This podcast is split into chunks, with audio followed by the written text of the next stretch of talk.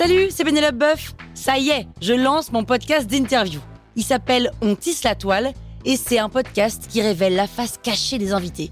Et d'ailleurs, mes invités, ce sont des CEO et des célébrités comme Gad Elmaleh, Jean-Michel Apathy, My Better Self, Rose Eberstein, Mireille Dumas.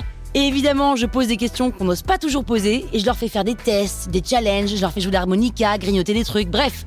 Rendez-vous sur On tisse la toile pour découvrir une interview tous les lundis. Ciao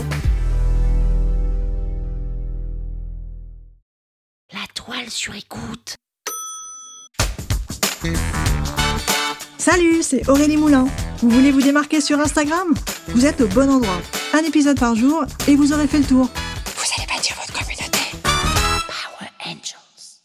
La légende, c'est ce texte qui accompagne chacun de vos posts. C'est un champ vraiment très important.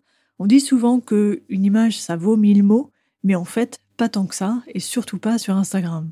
Avec la légende, vous allez pouvoir apporter bien plus que ce que l'image pourra apporter. Vous allez pouvoir donner votre point de vue, vous allez pouvoir emmener vos abonnés là où vous souhaitez qu'ils aillent. Alors tout d'abord, on va commencer par des considérations techniques. Au niveau du nombre de caractères, la légende Instagram est limitée à 2200 caractères. C'est pas mal, 2200 caractères, c'est souvent très suffisant. Sur Twitter, on a une limite à 280 caractères, là c'est vraiment petit.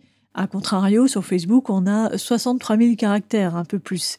Donc on est vraiment entre les deux. 2200, c'est largement suffisant en général.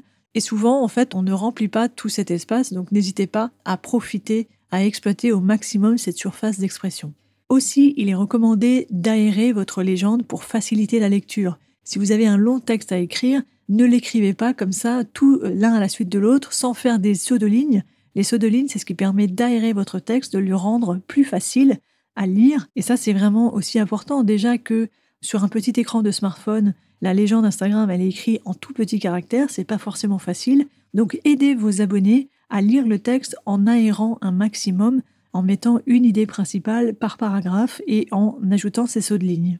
Également dans la légende, utilisez des emojis parce que les emojis ça va rendre la légende plus visuelle, mais ça permet aussi de donner un ton en fait, d'essayer de déjà qu'avec les mots c'est pas forcément évident de faire comprendre le ton sur lequel on s'exprime, donc si vous ajoutez des emojis, eh bien cela va permettre de faciliter la compréhension de ce que vous dites et de comment vous souhaitez le transmettre. Donc ça c'était pour les considérations techniques et puis maintenant pour le fond, en fait, qu'est-ce qu'on va bien pouvoir dire dans la légende?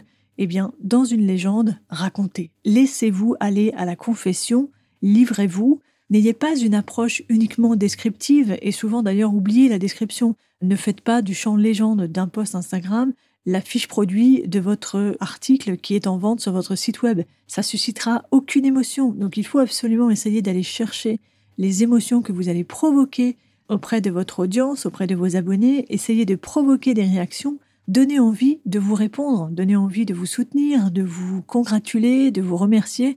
La légende, elle est vraiment l'espace où vous allez pouvoir communiquer profondément avec votre audience.